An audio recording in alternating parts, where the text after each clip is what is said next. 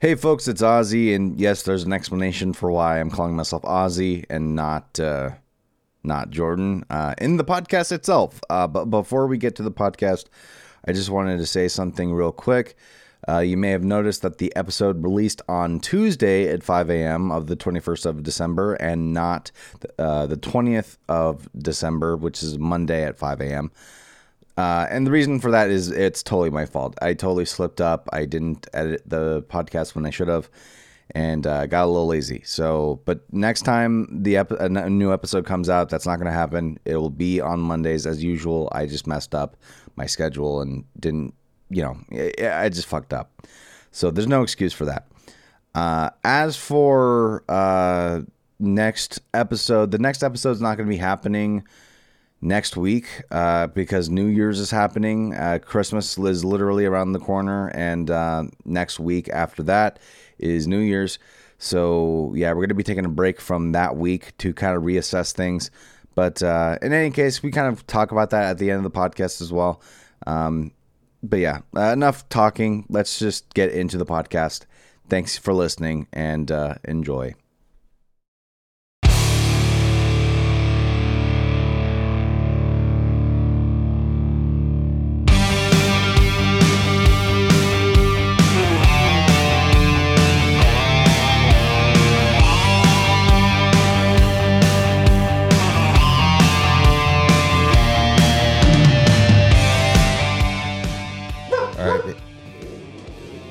God, that was bad timing.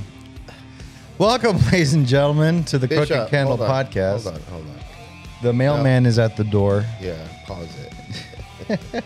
Welcome, ladies and gentlemen, to the happy belated Christmas slash New Year's special of uh, well, special. It's nothing really special about it. It's the it's another episode of the Crook and Candle Podcast. Welcome, ladies and gentlemen.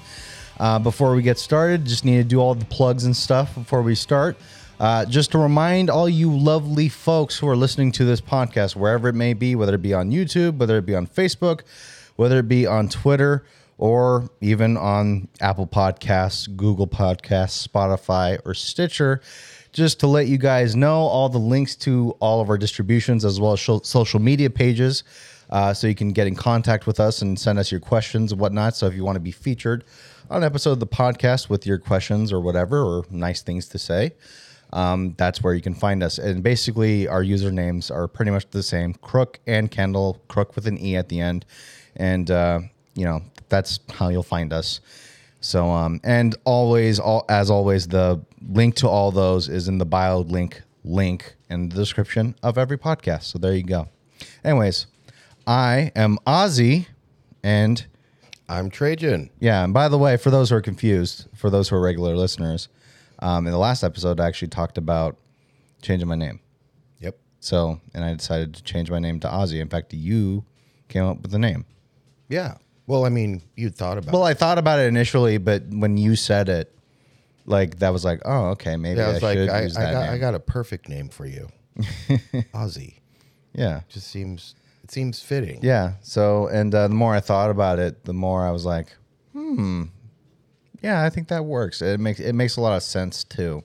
Hey, I wanted to because I was uh, just on Facebook Yeah, and I saw your post Yeah. about changing your name. Yeah. And Diane, Oh, she asked uh, what yeah, the, she the reason she, was. she asked, oh, what what was the reasoning? I'd like to know. So why don't you give a quick answer? Well, my quick answer to that, I, I, I want to And say, you I- kinda said I it- kind of alluded to it in the post itself. Yeah.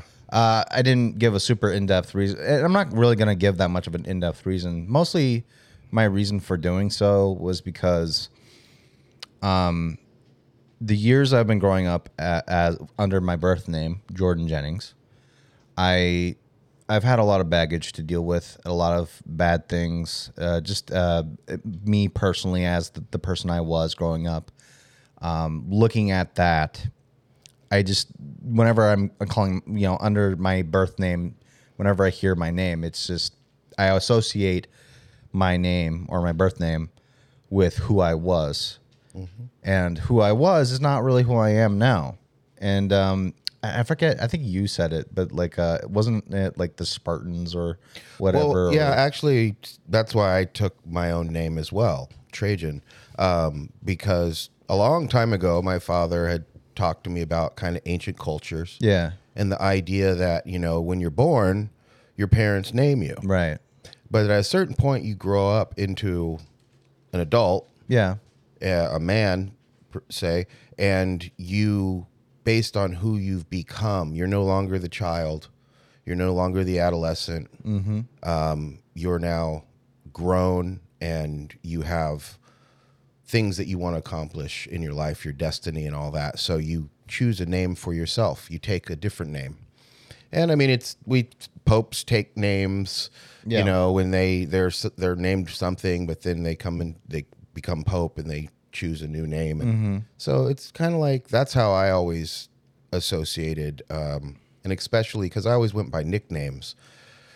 Uh, Jinx, JJ, Yeah. Tr- Trey J, way back like high school. I used that for a little while, but um, Priest, etc. I've always had nicknames, but it wasn't really until like Portland when I moved in 2014, and exactly the same thing was happening with me. I had been, and I, I this is I was 40 already, Yeah. you know, but you know, I, I that first 40 years of my life, I was this one, this person.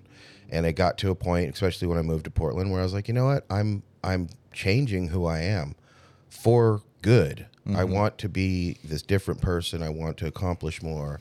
I, I want to be more positive about life and the way I approach life. And, you know, I want to give to people the, you know, the benefit of my experience, etc. And so Trejen came up for me, and I was like, yeah, Trejen. And then uh, Antaeus, um, which derives from ancient Greek and where you get the word anti. Um, one, it was it was uh, I'm trying to think of because it was I, I, it was an African god uh, that couldn't be defeated until Hercules, as long as his feet were planted on the ground Right. and Hercules was able to lift him up, and so he defeated him. But um, Antaeus meant like to stand against, um, and the reason I chose that uh, n- that last name, and it falls in line where you're using the last name as well. Yeah. is is that I do stand against the way I was raised and what I was what I was told I was supposed to be and who I was supposed to be Right. and the things that other people wanted for me or envisioned for me, I did not want it. And so I, I stood against that to become my own person. Mm-hmm. And that's where Antaeus comes from. But yeah. Yeah, yeah, and I, I decided to change my last name to Antaeus as well, just because a yeah the the way when you described what the name was, like I'm like yeah that I think that fits for me too, and you even suggested look why don't you change your last name to Antaeus? So I'm like all right, sure, I just need to find a good first name, and then Ozzy came up. So Yeah. And I mean, just for those out there, I mean, maybe you guys think it's a little weird, but um, the Prince of Knockness. Yeah, no. Um, well, I mean, but the whole the whole first name, last name to to that's most people don't do that. Right. No, yeah, know? it's very yeah, it's very abnormal. Like in fact, uh, it was kind of funny. Like uh, in fact, I guess this kind of goes into how our weeks went. Um, our weeks, well, my week went fine, but yeah, like the last day uh, before the weekend hit, I actually decided to gather the courage to actually like introduce myself as Ozzy for the first time, and it felt kind of odd. It felt odd because it's like that's not what I've been called all this time. you know? Ozzy Osbourne. Ozzy Osbourne. Biting the head of a bat. Yeah, but people normally when you, you know, you can even say, well, you know, because people ask me about my name all the time. Sure. When when because when they don't know how to pronounce it. Mm-hmm. Oh, yeah. T R E J E N. And to me, it's like you say it the way it looks, Trey Jin. Yeah. Um, yeah, yeah. But uh, I'm always getting people asking, how, how do you say your name?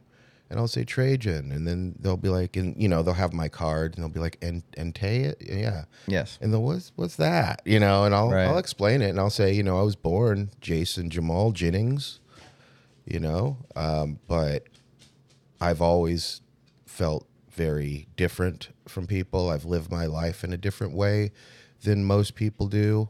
And kind of like I, I've never got to see the movie. It was it We Will Rock You. It- it's the Queen movie. Oh, I think yeah, I think that's the one. Is that? I think so. Okay. I'm pretty sure that's the. But I see yeah. this little scene where he comes back. Yeah, he changes his name. He changes his name from what Farouk, Yeah. or, something like that. and to- and and yeah, and, and his parents were like, "Oh, I see, you've changed your name," and he was said something like. Well, it wasn't doing anything for me anyways, so you mm-hmm. know, Freddie works and Mercury works too. You yeah, know, so. it's a cool name. Yeah, too. yeah, and I, I mean, there's a long, like I, I love reading, and a lot of times um, writers will have their. I just spilled coffee on myself like an idiot. Sorry. but um, a lot of uh, writers will have a pen name. Even Mark Twain, that wasn't his name. Yeah, that was yeah, that's true. Um, but everyone knows Mark Twain. So you know, there's a rich history in in becoming your own person and, and choosing your own name for yourself, especially if you can figure out something that fits. So, and like I said, um, for you to change not only your first but your last, and it's it's the name that I chose as well. Is it's not that weird. Me and me and you get along yeah, we fantastically. yeah, yeah we have a good we have a good relationship, and, and considering like the relationships I had I've had with other people in my family, uh, there's two individuals I could say, but I'm not going to. You know exactly who I'm talking about. Um, you know, it, it you know like this year like was fucking awful, and it was it was it suck it sucks having to deal with all this baggage you know and so like yeah my main to get back to what what my explanation yeah the main reason i changed my name was just simply to take control. Uh, some people see like changing your name because I, I think even uh what was it honey? Because she commented and she she said something along the lines of like I, I forget what she said but i think she kind of alluded to the idea that she was like running away from her past or something like that and i'm like i'm not trying to run away from my past in fact i think i think that's a very uncharitable way to look at it trying to run into your future. yeah, exactly. I'm trying to move on. Yeah. That that's what I'm doing. So by changing my name and my last my first and last name, like it comes down to taking control and moving on from the past and going, no, I'm going to embrace my f- future. In fact, um there was a quote from Fight Club because uh, Fight Club is your and my one of my favorite movies. yeah, yeah. And um, it, that movie's so good. It's just the amount of quotes you can get out of that and remember. It's just so memorable of a movie. Um, but there was a like when I changed my name officially, or when I if it well officially, it's legally still the same, but officially in my mind, it's Ozzy Antaeus. Um, I- I immediately thought. Uh, in fact, this was when I was telling uh, people at work my name, my new name, and um, you know, and I immediately thought of the scene where he's like, "If you wake up, uh, the narrator, like, if you uh, go to a different place, if, If you wake up in a different Place place, can a different time, can you be, be a different person. Yeah, exactly. Yeah. and it's like, and I think, yeah, you can. I think. Well, that's the great thing of of and the reason lots of people move. Um, again, even as a as a creative person, because it's not normal, Yeah. quote unquote. Um, you know, most people think in terms of you know, go to school, go get a job. You know, start at the bottom, work your way up. Maybe one day you can buy yourself a house. Right. Um, that's kind of the get a paycheck from someone. You know, the you you get a job that has a good insurance package. That's that's the way most people think of living. Yeah. And so to grow up somewhere and eventually say, you know what, I want to be an entrepreneur, or I want to be a dancer, or a, a painter, or a writer. You're gonna like we've talked about this before. You're gonna catch a lot of resistance from people. People want to hold you in a in a place that makes them comfortable. They want you Yeah. to be a person that makes them comfortable. And by, you know, abandoning that and and choosing to live a different way, it, you know, it highlights for them the things that they used to want to do but gave up on. Yeah. And so you'll catch a lot of heat, and that's why a lot of people will move, especially if they're a creative person, um, you know, and they're not they're raised in a town or a city where there's not a lot of creative diversity, and they'll be like, you know what, I'm getting out of here. Yeah. And so once they get off that plane. And they int- meet their first people from whatever job they get, you know, to pay the bills, and they go to you know parties. When people get introduced to them, you get to speak who you want to be. Yeah. You know, in your in your town, you know, you say I'm a writer, and everyone, nah, you're not a writer, you know, or I'm an actor. Oh, you're not an actor. You just, yeah, blah blah. It'll never happen. And then you go someplace else, and you meet people, and you say I- I'm an actor, mm-hmm. or I'm a writer, and they go, really. So cool. Tell, what? Tell me about it. And you have a yeah. I moved out here because I wasn't getting the support, and et cetera, et cetera. So you do get to choose who you want to be, you know. Yeah. Eh, but a lot of times you do have to move Yeah. away away from where you're from to to be this new person. So that actually does line up. And as a matter of fact, I'd say that that whole movie, Fight Club, in Yeah. in general, the reason why I think it it resonated with so many people was because the writer, the right Chuck Palahniuk. Chuck Palahniuk, Yeah. he was able to write things down that people think about all the time, Yeah. don't have the balls to say it Yeah. you know and Mm-hmm. and and that's why it really resonates with a lot of people but yeah Yeah. I, I congratulate you on your new name that's rad dude thank, thank you. yeah, no, I'm, I'm looking forward to the future, and um, you know, and, and that's the thing. It's like I didn't just change my name just just for the sake of it aesthetically. It's like no, I, I really do want to change. There's a lot of thought that went into it. Yeah, and, and in fact, that's the thing. When I introduced myself as Ozzy for the first time, like that was really hard to do because it was almost like I'm trying to let go Yeah. of my old self. yeah yeah And that's kind of what it felt like. So, and I know it's still gonna be awkward. Like I know I'm gonna go into work uh, tomorrow, or no, wait, is what day is it today? it's Sunday? Sunday, yeah Yeah, yeah. So tomorrow I'll go into work, and you know, I'm pretty sure I'm gonna hear people call me Ozzy, and it's still gonna feel weird. But, and some people maybe even ask me about it, but you know, it's it is what it is, man. I'm I'm moving forward. Well the great thing is if uh, if anyone's asking you about it don't give them too much of an explanation Sure. just say you know i got a podcast uh, check out our newest episode episode eight we're actually got actually talk about a little bit maybe they'll maybe they'll give it a listen Sure. Yeah. All right. Well, I think that's uh perfect time to segue to the first topic of the podcast. Um, and in fact, it actually has something to do with something that happened to me recently.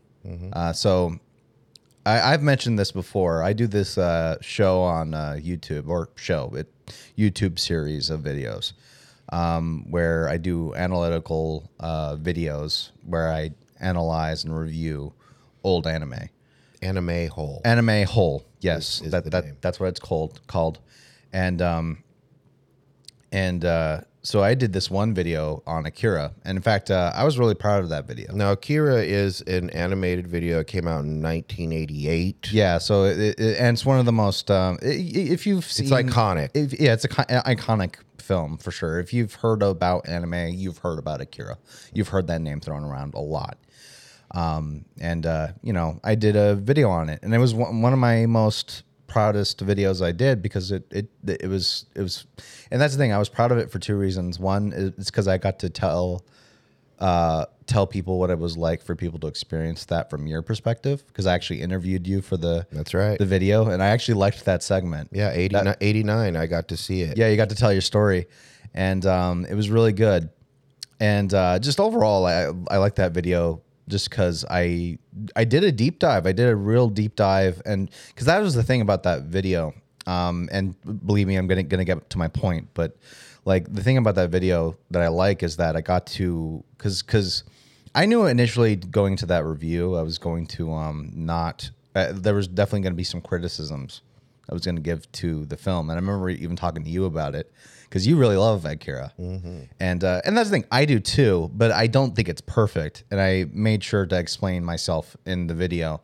Um, but it was really hard to actually write that script. I remember you took quite a long time. It took time. a long time. It took months because I had to really, really think about how I wanted to write that script and, and criticize the the work because I didn't want to piss people off necessarily. It was a constructive. It, it was. I wanted to be constructive, and I wanted to let people know that I'm not just talking shit about it. That's not my goal. My goal is to like look at it from a modern context and how it fits into the anime landscape today, and whether it holds up or not. And by the end of it, I kind of said, yeah, it does hold up, just maybe not in the ways some people may remember it. Mm. You know. Anyways, long story short, I worked really hard on that video. It came out, didn't do gangbusters, but my subscriber base was happy with it, and I got a lot of good comments. And four months later, the video got blocked. Now this just happened It happened like earlier in the week. a couple of days ago. Yeah, like literally, I woke up. I think it was Wednesday morning. I woke up and I got a notification uh, from my email from YouTube, and they're like, "We just want you to know that your Akira review got blocked worldwide." And I'm like, "What the fuck happened?" So now I, what happened was, I used uh, the soundtrack from the film Akira, which is also pretty iconic in its own way, because it's de- like it's definitely a memorable soundtrack. Uh, just everything about that film is iconic. Like just the the soundtrack, the animation, the you know characters, you know everything about it. Just the art design, you know, it's very iconic. And what happened was I uh, in the video, uh, I ended up like introducing the film, and then I edited edited together some footage of the film. And There's that one song where it goes dun dun dun dun. Yeah. Ding. You know, like the, so that again, if you've watched the movie, you know what that sounds like. Um, and uh, so I edited that together, and it was like like five to no, like ten seconds maybe Yeah. worth of the song unedited. But it was I the whole film, the whole review, the whole uh, video was fair use. You know, it was constructive. It was uh, under the context of a review, and it was transformative. So it shouldn't have gotten blocked worldwide, but it did. And um, and and it really made me deflated. And uh, the thing is that the reason I felt so deflated was because, um, it was because I spent all these months on the video, just pre-production, then the production of it, like recording the dialogue, doing the on-screen segments, uh, assembling the footage, uh, sourcing the footage, uh, you know, getting the the, the fucking interviews with uh, uh, what's his name, uh, Katsuhiro Otomo, and actually like writing notes and all this stuff. Like I did a lot of work, and then just for it to go up for four months, only get like 150 views uh, at least. I want to say that's how much it got, and then it just gets blocked, removed like that. That's why we're actually bringing up the whole YouTube thing because you you actually exist in it on YouTube. You've been doing it for so long. Yeah. And you know, I act, I actually asked you a couple days ago when you told me what what had happened. I said, "Do you?" Because I'm trying to figure it out. Right. And I'm like, you know, is it do you is it that you don't have enough subscribers that they would do that to you? No. Because I mean, I've seen other channels right. and and this is just for people that are doing content on YouTube. Right. You know, a lot of I think a lot of creatives have run into this Right. where other people create something Mm-hmm. and you do something similar and they theirs stay up and yours gets taken down. And I was asking about that. And and and you Yeah. mentioned something about the way you make videos though. You don't want to make it bland. Yeah, I because want there's it all these be unique. guidelines. There's guidelines that Now, you have to fit into. Here's the thing: there are other people that do the kind of content I've been doing as well, under uh, the realm of anime content on the internet, um, and that's fine. Like, there's nothing wrong with that inherently. And and or well, actually, I don't know what the fuck I was saying. Like, th- there are other people that do anime content as well, and they manage to stay up uh, because because they edit their videos in such a way that it doesn't it it tricks the content ID system. Really, here's the thing: the reason my video went down was simple. It was because of content ID is broken. That that's the reason why. Because here's the thing. In fact, um, there was this, another scenario that, that happened recently. Uh, this guy, totally not Mark. Uh, he he does a lot of videos related to like Dragon Ball Z and uh, One Piece and stuff like that, and and a lot of his videos are constructive. Now he didn't really edit the footage too heavily to try to obscure it or make it tr- or to, to, to trick the content ID system. He but he used it under fair use. The way he used it was fair use. Toei Animation one day for these videos have been up for years. And and by the way, there are plenty of clips you can find of these shows unedited. Like there's still episodes of Dragon Ball Super coming out uh, as they are coming out, and they're being uploaded in their entirety to YouTube as is, and those aren't getting taken down for some reason. Why? Don't fucking know. I have no idea.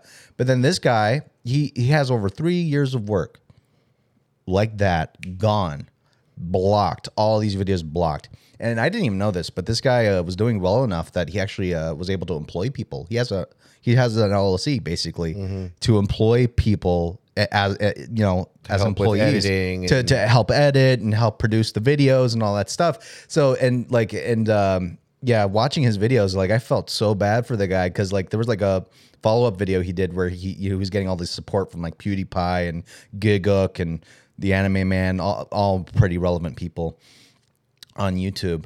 Uh, and you know, being like, dude, this is bullshit. You know, like, it's so. In fact, here's how broken it is. Like, PewDiePie did a video talking about it, and he actually uh mentioned like, dude, I I made my own music for my videos, and I posted a video, and Content ID is so broken. Literally, the the content I made for my own video got me cop copyright struck But he made all. but he made the shit himself. so it's like content ID is just broken and it's easy to abuse and it just makes no sense at all. And uh, in fact, um, because uh, and in fact, one of the uh, things I've heard too when it comes to anime content, uh, in fact, I believed this for a while because uh, in Japan, fair use is very different. Fair use is very different over there. Uh, I believe their fair use, the way it works is like if it's used for like educational purposes only or within an exhibition type thing, I don't know, then it's okay. But stuff like YouTube shit or like you're using footage of said anime and whatnot for review on YouTube, like that, they, I guess they don't, in Japan, that wouldn't be okay. But here's the thing. Uh, in fact, I actually have a video that I want to uh, play for you. I'm only going to play like a minute or two of this because there's this guy, Hoeg Law, who actually, uh, because I was actually wondering about that. I'm like, wait, that doesn't make sense to me. If how can a Japanese company take down videos under their fair use law, but apply it to Americans or people from other countries who have very different laws? You know, wouldn't it make sense for them to go through their judiciary system or law system to apply that fairly within those com- countries? And turns out that is true. Apparently, what Toei is doing is not actually legal. In fact, I'm going to play uh, some of this uh, footage. Uh, give me one second. All right, so the video uh, I'm gonna partially play. I'm not gonna play the whole thing because it's like 30 minutes long. But the bit I wanted to bring up was this part of his video, uh, Law's video on Totally Not Mark's uh, Toei takedowns. Uh, who this guy is really good. He explains a lot of like copyright law when it comes to like internet stuff, especially when it comes to YouTube. And he's been very insightful. Like, in fact, his stuff is really good. I definitely would recommend watching it. Hoeg Law on YouTube. And uh, I'm just gonna play this one segment from uh, the video. And it's like a minute or two. So let's uh, play it. There is no such thing as international copyright, which the U.S. Copyright Office is very happy to tell you if you go and look up these kinds of things. There is no such thing as an international copyright, they say, that will automatically protect an author's writings throughout the world. Protection against unauthorized use in a particular country depends on what? Depends on the national laws of that country. So there are conventions. You might hear reference to Bern, you might hear reference to UCC, or just general World Intellectual Property Organizations, or even World Trade Organizations, depending on what you are looking up. And this is an enormously com- complicated area of law. So don't get lost in the weeds there. If you have an issue, as I say at the end of all my videos here in Virtual Legality, contact your own counsel. But it certainly isn't the case that I'm protected where I live means I can enforce my jurisdiction's laws on everybody across the globe. That is not the way. In fact, the U.S. Copyright Office here talks to folks about hey, if you want your copyright of a U.S. work protected elsewhere, what do you have to worry about? It says if you seek copyright protection for your U.S. work in another country, it is important to determine the points of attachment under the country's copyright system. Will they protect you? And that's what those treaties and conventions are for. If possible, do this work before your work is published anywhere because protection may depend on facts existing at the time that you publish. The scope of protection available in that country, the other jurisdiction, will then turn on the substantive provisions available under that country's law and practice. Keep in mind, some countries offer little or no copyright protection to foreign works. These are conversations that happen all the time with cross border transactions, whether it's in my neck of the woods in mergers and acquisitions or just publishing a book that you wish to go out elsewhere. The internet creates problems for all of this, and copyright and intellectual property in general hasn't solved them. But what we do know is the fact that Japanese law might not allow for the use case that Totally Not Mark wants doesn't mean that that Japanese company can go and say he can't put it out anywhere in the world. That is not how this works. And that's that's that's, That's so interesting. so basically what he said there is what Toei did to uh, hell or hell in my case um I, I forget who did it uh but uh this uh fuck it was like uh some Japanese company that owns the uh license to the song I used in my video they don't have the right to take my video down because according to their laws their fair use laws it does not apply to America, whereas where I live. So if they if legally if they wanted to take it down, they would have to go through our judiciary system and then uh, file a complaint and then go through our laws, but it probably wouldn't work out for them because well, that's not how American fair use laws work. Because basically what I'm doing is transformative and they would have to prove that it's not transformative, but I'm pretty sure they wouldn't be able to And they would have to spend a bunch of money. and they would have to spend a bunch of money. But here's the thing: so you may be wondering, well, then what's the problem? If they can't legally do this, why are they still doing it? Well, YouTube. YouTube's the problem. the content ID has been a problem for years, man. It's been a big of a situation when it comes to YouTube. And I've been seeing this stuff happen for years. And so, in fact, that's why I was like super happy to listen to Hoeg Law say what he said. Because I was like wondering like why that happens. And so it really just comes down to this. It's like the way content ID works on YouTube. Uh, it's so broken. Because that's the thing, even in their like FAQ, like it, it acknowledges what Hoeg Law actually said. That it it, it it even says like in their FAQ because I think he even pulls it up in the video, but uh, he like points out like even YouTube is aware that if a if a claimant wants to file a claim, they have to be aware of their own laws versus how laws overseas work but that's not what's going on. They're just these fucking companies from abroad, some dude in an office in a cubicle looking through YouTube videos with uh, the words Akira in it.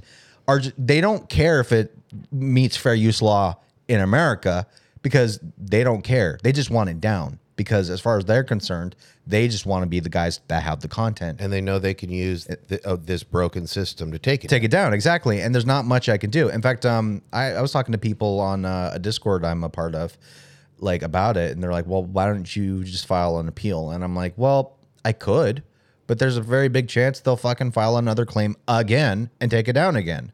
Because i've seen that happen too where it's like you dude i've i've re-edited videos just to get them up and like I would edit out a certain part of the video, but then it would get another claim filed on it for a different part of the video. It makes it, it content ID is just broken on YouTube, and so the point I wanted to make with this, uh, in fact, the the note I put down on the thing was, is YouTube's copyright uh, content ID system stifling creativity?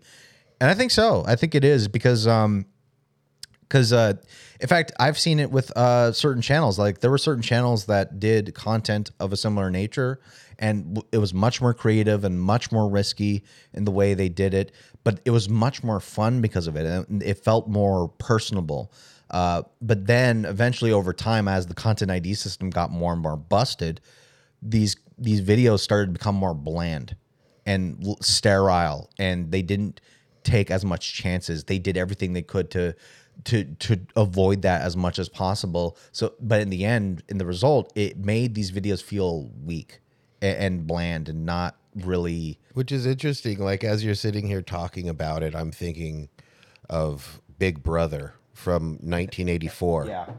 And and you know to the to the point where you're you're a creative, uh, creating content for YouTube, Mm-hmm. but you start realizing Big Brother's watching. Yep. So I can't do this, and I can't. And again, some like you're you got taken down for 10 seconds of a song. which Yeah. is- which is, incredible. It's- you know, um, and the thing is too, because it's it's not. I wouldn't. I, I I wanted to ask you about this. As a creative, yet uh, we were talking about stifling creativity. Besides it, um, in order for you to to to put something up, you have to be less creative, more bland Yeah. um, to get by.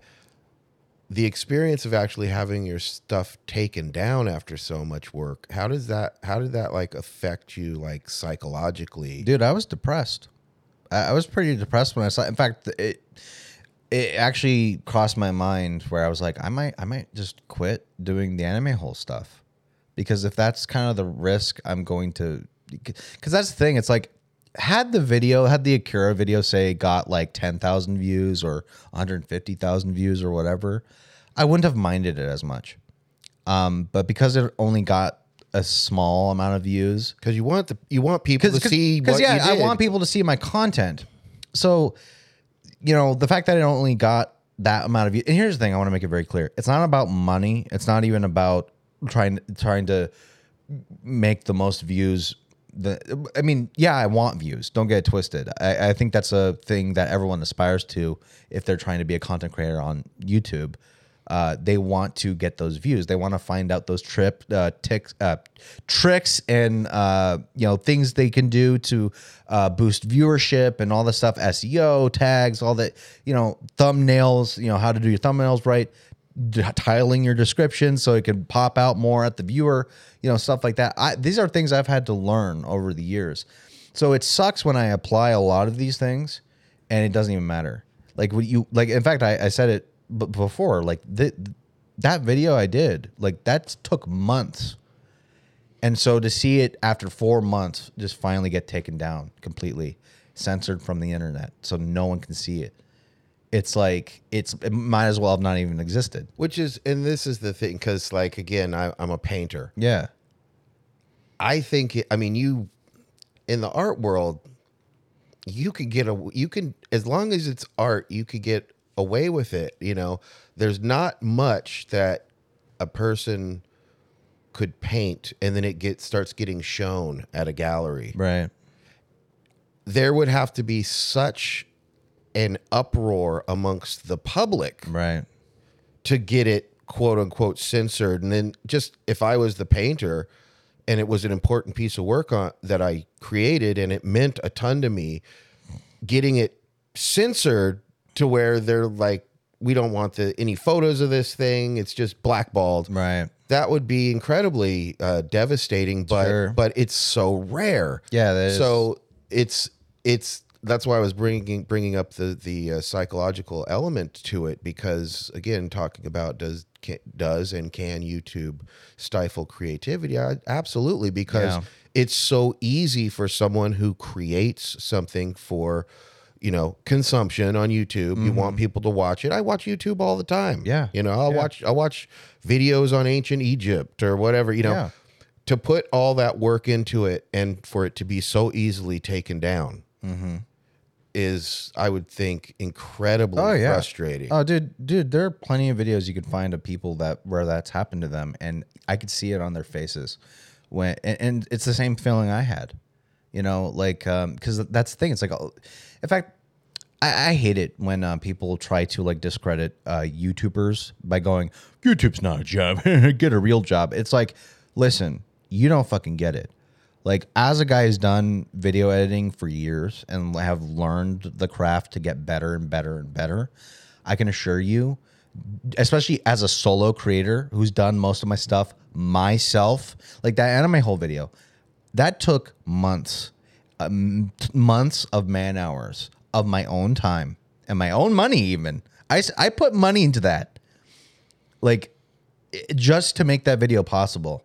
So when I have all this work that I put in, whether you know, like production, pre-production, writing the script, uh, note taking, uh, doing all this research that I didn't even need to do, but I did because I wanted to be thorough, and then uh, buying the fucking collector's edition box set of the manga to read through that, uh, just so I can write notes for that uh, you know, and then just all this shit just to doing the interview with you, just doing everything, editing the video, dialogue, all that stuff.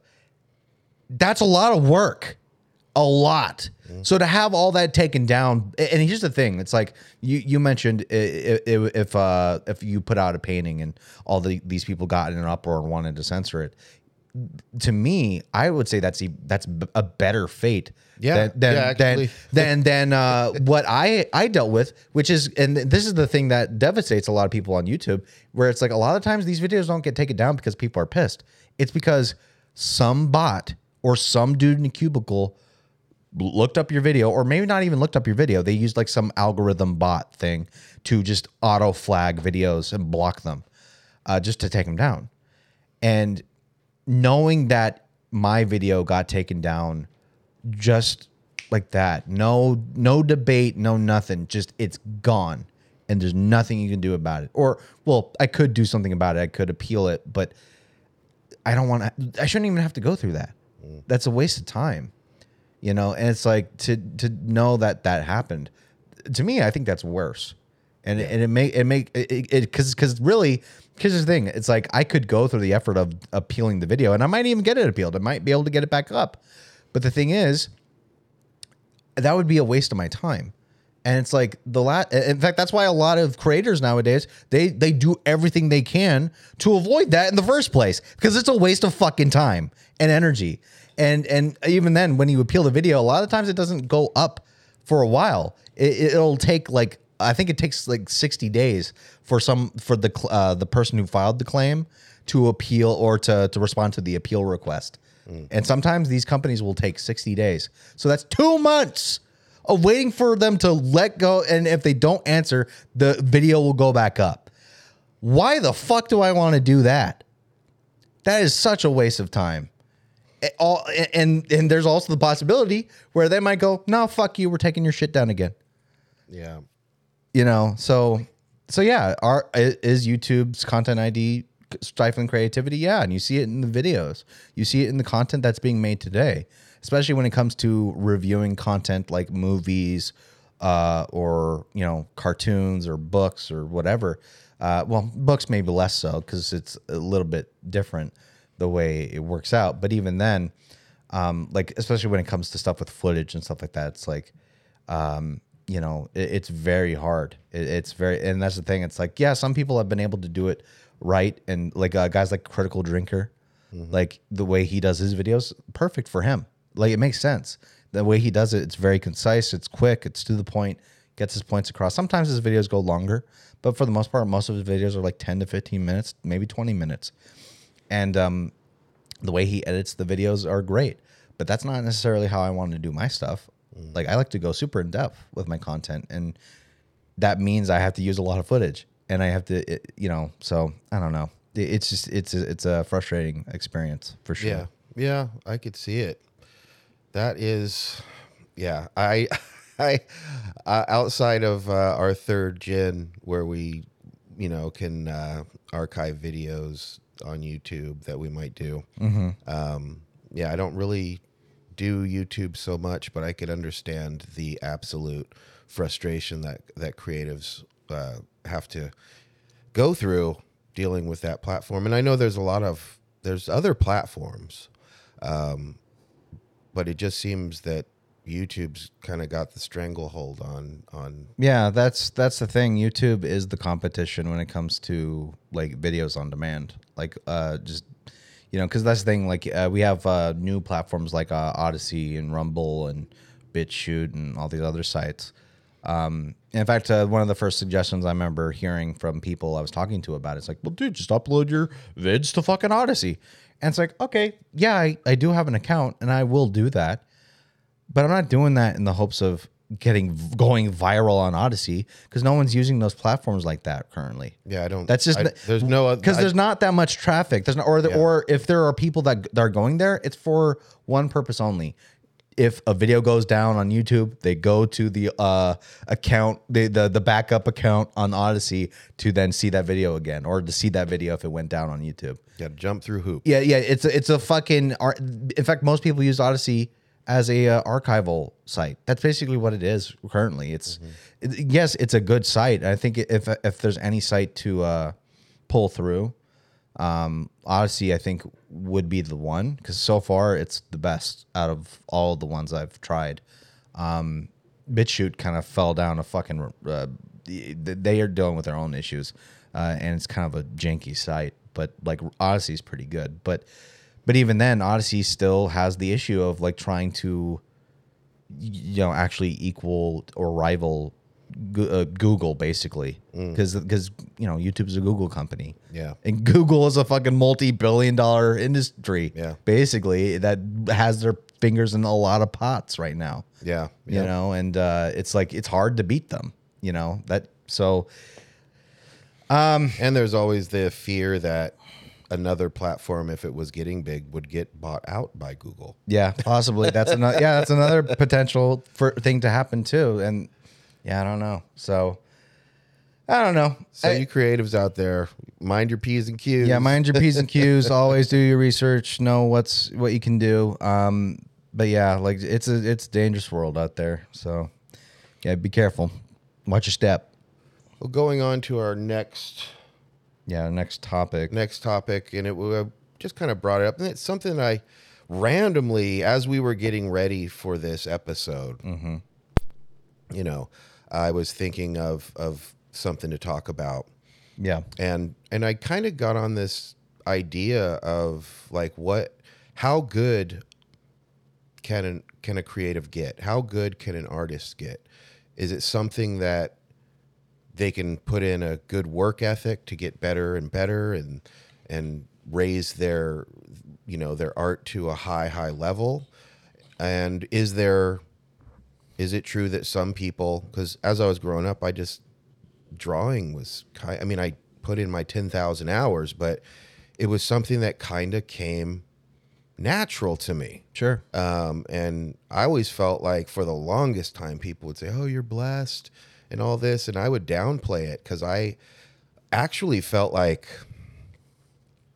not like a fraud, but I would see how hard it was for other people to draw right and i could like look at a piece of paper and just kind of stare at it and tilt my head left and right, and my brain starts doing its thing, and then I just mm-hmm. kind of start sketching, and it's similar. I mean, it's drawing, so it's different than sculpting, but you know, the the sculptor Michelangelo kind of looked at it like, well, the sculptures, you know, in in the marble, I just gotta take pieces off to expose it. And so for me, it wasn't exactly that, but it was a lot of times I could just kind of stare at a piece of paper. And it seemed almost like I could project onto the paper what I wanted to draw. And then it felt like I was almost tracing. And so You're talking like a song from The Lion King. Stop that. It makes no sense. but yeah, I mean, um, but we were, you know, I brought it up. I'm like, do you think that, you know, there's a difference with creative people and that some some people are going to have an easier time at it naturally and if someone else doesn't have that natural talent or ability can they raise themselves up to where they can get at that level Yeah. Um, that's the thing. It's it's a very complicated topic because because I think because there's a an unfortunate fact of life. I think um, that it, it's very hard for some people to want to grasp onto because because uh, some people don't want to admit that it's true. But I do believe that there's definitely a point where because that's the thing. It's like there are definitely some people that and I've seen this happen with certain people where I've seen there's people I've known who have drawn for years. Uh, you know, I was doing art and drawing and all that stuff, and I was getting better and better and better. And then there's another guy I know who's drawing all the time too, but they're not getting better at all. Like they're sta staying the same. And I think there is a lot of um, a lot of uh, what's the word I'm looking for? Nuances when it comes to these kind of topics because I think there's a lot of things that go into it. Your mental state, uh, how much you're willing to learn and put in the the work. uh, to you know to get better and stuff like that because because sometimes the fact of the matter is like for example like say uh if you're trying to draw like uh the human anatomy for example like i i, I i've gotten pretty decent on, at uh, doing uh, you know, human figures and figuring the how out how to do that. But that's because I studied the human anatomy and actually looked at like books where it's like you see the muscles and you know uh, the differences between the male body and the female body and you know how they're structured and um, you know, just kind of the way certain muscles flex and contort based on how their the the skeleton is positioned and all that kind of stuff. And um, you know, just by practicing that over and over, yeah, I got better. Um, but it also can come down to I feel that just some some people just might not have the uh, the it so to The speak it factor. the it factor like because there are definitely some people where it's like they can learn everything and just for some reason they are not getting better and and uh like for example um let's say athletics because i actually mentioned this earlier when we were before we were talking uh about this on the podcast um like uh let's say um I don't know, like people want to get into the NBA or boxing or whatever. Um, the unfortunate, uh, uh, I'll just speak about something I know very well. So, uh, MMA. Um, there are a lot of people that become professionals in mixed martial arts, like go, then go to the UFC or whatever. Um, and uh, in fact, there are pl- there are people that just you know they they are very good and they've trained all their life and they that they've that's all they've known is fighting. You know learning how to grapple learning how to submit people learning how to punch people through their fucking skulls and kick their legs out and all this stuff snapping bones and you know break, breaking livers and all that kind of stuff you know. And they might even rise through the ranks. They might even get to be a contender for the title but then something happens where they just meet someone way better than them and they get destroyed and then they keep on getting destroyed by better and better talent and they just never get to that point. and i think the reality is is that um, there are definitely people that can aspire but there's a reality that not everyone's going to make it not everyone's going to you know succeed where other people will Well, I w- I agree with you on part of that.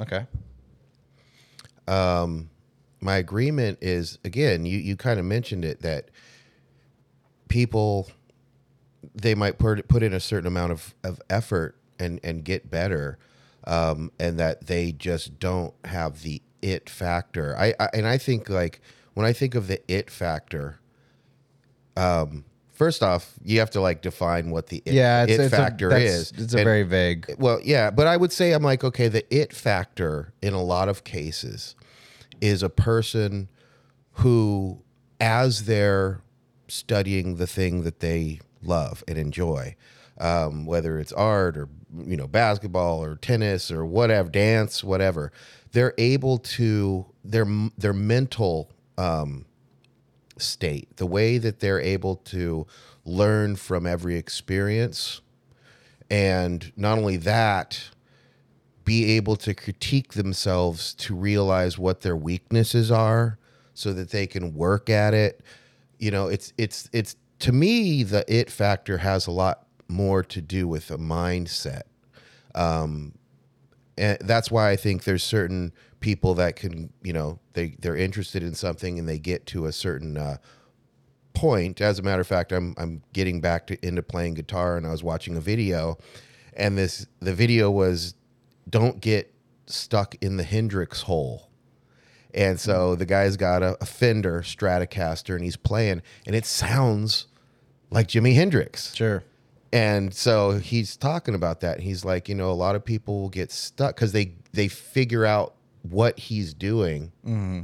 and it sounds awesome. sure So they do that and they do that and they do and now they're just it's it's fun for them mm-hmm. and they can play it for people, but that's it. Yeah. They they can't get out of that that cage of their own making to be able to play anything else, which means they're never going to grow outside of the thing that they know how to do. They they're not taking on the things that they don't know how to do in order to grow beyond the thing that they're doing. So yeah, I would say actually that's kind of the thing. There there's definitely going to be some a person who again I, I I brought up Kobe Bryant, the basketball player, um, and people would talk about his crazy work ethic. Same with Michael Jordan, um, and they had innate uh, ability, just Yeah. kind of built in. They they they Yeah, had yeah. definitely the it factor, and they were mentally strong. And not only that, if uh, I remember hearing a, a story about Kobe Bryant, and I can't remember the basketball player, but he came in. It was one of his his uh, teammates, and he came into the the gym to practice, and he sees Kobe Bryant, and he, Kobe is just drenched in sweat. Mm-hmm. He's obviously been there for hours, mm-hmm. and so he starts practicing, and Kobe looked like he was ready to stop and go take a shower, but he didn't. And he kept practicing and kept practicing until the guy that came in was like, okay, I'm done. and then he's like, okay, now I'm done.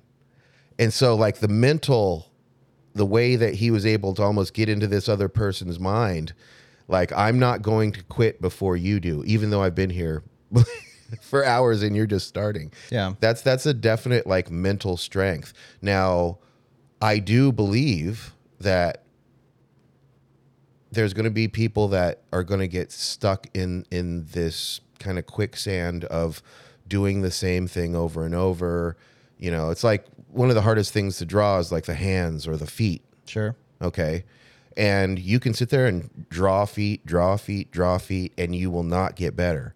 But if you, it, it, and, and the reason why you're not getting better is you're not like looking at anyone who can draw feet or render feet and they say, this is how you do it Right. This is how you you could learn how to get better if they're not willing to you know get their ego out of the way and learn something that they don't know how to do then they're going to continue drawing a foot the same way and then they're they're going to get frustrated and they're going to say something like i just can't draw feet Sure. which isn't necessarily true. They could, but it's going to take a mental fortitude to learn the thing that you're uncomfortable with and get out of your your your comfort zone so that you can grow as an artist. Right.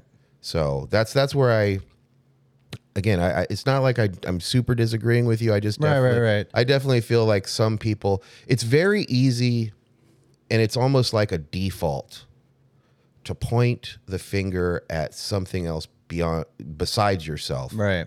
And explain that's the reason this thing over here or Yeah, this yeah, yeah. person or the, these set of circumstances are the reason why I can't grow or Right. get better and that's really on the artist Sure. themselves Yeah, and, and I, I definitely agree with you. I, I definitely think that um, because you because yeah, sometimes a good amount of it does come down to your mental state and um, your self image and what you perceive as possible and what is not, um, and all that stuff. You know, uh, the, the unfortunate reality, though, I feel too, is that you know, for there to be winners, there have to be losers. There is, And that's- that's just I- the I- sad reality of I life. do agree, and and and again, that's that's what I'm saying. There's Exactly. I'm trying to remember the statement. It was I can't remember who said it, but it went something like, "You will never be able to grow beyond your vision of yourself." Sure, and I I agree with that. and, and for sure. that's that's again, it's you, and I I can just as an artist myself. The reason I'm actually getting a little bit of chills thinking about this because sometimes we'll be talking about things here Sure. on the on the podcast, and I'll be giving my my two cents on it, Mm-hmm. and then I'm like, oh God, I'm doing that. so no one's perfect. Oh, sure. Uh, you know, and it's kind of like this the feeling of, and anyone that's creative in anything is can will be able to recognize this feeling and that's the feeling of you you're putting a ton of effort into what you do. Mm-hmm. And you're you you're your own worst critic. So if you ever get to a point where you're like man i'm feeling pretty good about myself. I'm doing pretty well. And then you will be exposed to someone else mm-hmm. who's doing the same thing Yep. as you. Yep. and you look at it and your jaw hits the floor and you just go oh my god i want to quit. Right. because it's Oh, so yeah. good you know? And and like tattooing you know i've tattooed for 20 years and i've seen artists and they're like yeah i've been tattooing for five, and I'm like, what? Oh my god, it's so good. Right. A lot of times yeah. they have you know a good mentor, you know, someone that can teach them the tricks of the trade, so to speak. So it's gonna that's definitely going to um, advance their their talent at a at a greater speed um, than just doing it by yourself in a vacuum and, and trying to learn by yourself. Um, nowadays, again, we are talking about YouTube Right. earlier. There is so much information out there for anyone who wants to learn anything or get better at the thing that they already are doing and they enjoy. Um, there's so much um, Resources. resources that you can reach out to with a couple of clicks Yeah. um, that can elevate what you're doing to the next level. And you know, don't take that for granted. I'd say revel in that. Yeah. You know, and but at the same time, you know, there you have to come to the uh, the uh, the realization that I, like I am an individual. I'm me. Yeah. So I can see someone else that's doing something and it's incredible, and I can aspire to get to that level, but it's always going to be me Right. who's doing it. So it's always going to be different. You know, one of the things I actually, as a tattoo artist, that I see a lot of these days, and I see it in, in other things. I see it in, you know, rap music and, and some of the popular music that's out today, as well as tattooing, where you see a style that does not stand out. It's a lot. There's right now fine line tattooing is all the rage, and it seems like a lot of the younger or the people that are, you know, don't have as much experience, only got a couple of years under their experience, they're doing that exclusively. And I'm, I'm like, okay, that's cool. Like you're able to do this and make money at it. But if I see that style of tattoo on someone, I have no idea who did it. Right. Because it's one of many people doing the exact same thing. Same with rap when I was growing up in the 80s and, and rap was really blowing up and hip hop and all that.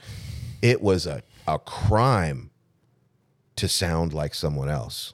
Mm-hmm. You- They would be like, you're biting so and so's style, and that's messed up and stuff like that. And nowadays, everyone tries to sound the same. You know, so Right. so you know, you got to find your own voice um, in anything. Sure. And that's one of the things that's going to make you stand out, as opposed to trying to just emulate someone else and you know do derivative work. Uh, that's not gonna. That's not gonna. I mean, one of my favorite artists is Jean Michel Basquiat, and I've just on Instagram. I've ended up following. I ended up unfollowing them, but there's been a couple artists where it's like they're literally trying to just recreate his style, Right. which is cool because I like his style. Right. But then I'm like, well, you're you're reveling in your artistry, but you're you know you're you're just recreating someone else's work Yeah. so how is you know to me I, I couldn't really pat myself on the back if i am painting just like rembrandt even though that's awesome but it's not me i'm redoing what someone already did Right. i'm not bringing anything new to the table it's not progressive No. uh, in any way. Like you're not you're not progressing as an artist, and and that's the thing. There's a lot of people where it's like that's where they get stuck. They they they. In fact, that's a, here's the thing too. Like it's not uncommon for other artists to like emulate other artists to learn how to do something better and get better as an artist. But eventually, there's a part, uh, there's a point where you stagnate, and once you're stagnating and you're not seeing any more progression, that's where that's very tricky, and that's when you have to really think, okay, what can I do to truly be a unique flower, so to speak, in this world. And um, you know, it, and that's the thing. Some people will just never progress past that point, and they'll just stay in that space. And in fact, um, I kind of wanted to mention this while we were talking, um, because uh, you know, like in fact, I even we even kind of talked about this on the podcast before. Like, uh, how do you know when you're on the right path, and um, how do how do you know when you're not on the right path? And um, you know, the thing is, you know, sometimes when people will do stuff like uh, you know, illustration or painting or you know, music or whatever, there there comes a point I feel where you you might have liked it initially to learn how to do it, but then there's a point where you just you stop feeling the the magic, so to speak. You don't feel it in your soul, like it's just something about it's just not working, and you know, and there's definitely some people out there. In fact, this is why I said like for eh, for every for every winner there has to be a loser, and the reality is that there's a definitely a good amount of people where they they think they want it and and they they might try it for a while and it might feel right but eventually there comes this point where you just hit that fucking wall and you're like I don't know if this is for me the moment you hit that point reconsider your options Yeah, actually, coming to that point, as you were talking, I was thinking, you know, it, it kind of falls in line with that the vid, the YouTube video I was talking about about don't fall into a Hendrix hole. Um, any artist, because talking about emulation, any artist when they're learning, they're going to copy. yeah Okay. If you go to art school, they will eventually take you to the local museum. And you, you might even, if you're just visiting a museum, you might see young people sitting up against the wall, looking at a drawing or a painting and sitting there redrawing it. Um, and I actually remember when I was in high school, I was I was very interested in like Olivia and um, uh, Frank Frazetta and um, Boris uh, Vallejo. These are my heroes, and I love their art, and I would copy it. And I remember people because I had my group of kind of artistic friends and getting people, ah, you just copied, you just copied. And, you know, especially my buddy Dino, uh, who I grew up with, he would break my balls about that all the time. Um, and then I had another friend, uh, we were all friends together, uh, Nathan Christian. He can rest in peace. Um, but I remember one day, this is after I'd like gotten married and, you know, I ended up so I didn't see everyone for a couple years, and then I came back. I remember I brought a, a portfolio, and I showed it to him, and this stuff was my art. right And he's like, "Wow!" He was really impressed, and he goes, "You know why?" He goes, "You know how John and Dino and people would break your balls for copying?" And I'm like, "Yeah." He goes, "You, you ever realize I never did?" And I'm like, "I did. Actually, it was you were. I like you because you never gave me shit about that." He goes, "Yeah, but we're all musicians, Right. And they never thought about the fact that we're covering Black Sabbath." And covering, you know, Yeah. Morbid Angel and covering punk songs. And so they were doing the same thing. most metal bands have covered Black Sabbath tunes Yeah. at one point Yeah. And so but but I'd say this is this is the big and this is a this is a gym for you out there if you're finding yourself stuck. If if you're copying, the longer you copy, the longer you copy, mm-hmm. the harder it becomes to find your own voice. yeah because you'll get good again that comfort zone is can be quicksand you know you can do something and it's good but it's it's again something that someone else has done and so for you to if you take a long time doing that and don't strike out ever doing your own thing it becomes harder and harder. And it's it's way outside of your comfort zone which as a as an artist of any sort, if you feel that you're good at what you're doing, but you're good because you've you've emulated others, when you go to try and do something yourself, it's not easy, which is a big, you know, it, it'll punch you as far as your anxiety, you know, because you're like, oh my God, I suck because you're trying to do something new. So yeah, definitely, you know, I think uh, anyone and everyone that's that's a creative person, you know, should do some copying and studying, you know, other people that are doing or who have done what you want to do. But you have to eventually find your own voice and you have to strike out and find your inner voice. Find the thing that's going to help you tell the stories you want to tell, you know, not copying stories that someone else has, al- has already told. So just keep that in mind. You know, it's always good to copy people that you, that you, that inspire you, but you eventually have to step away and, and start doing things that come directly from you. Yeah, and and, and that's the thing too. To I think to start wrapping this up, um, you know, because because the the topic was like, is it possible for everyone to be a great artist or to even be an artist? And you know, I, I definitely think it's possible for people uh, to be an artist and to be good, but for everyone, maybe not so much, or for other people, maybe not so much. It's that way for everything. That's You- it's for everything, and and people usually- people start businesses all the time.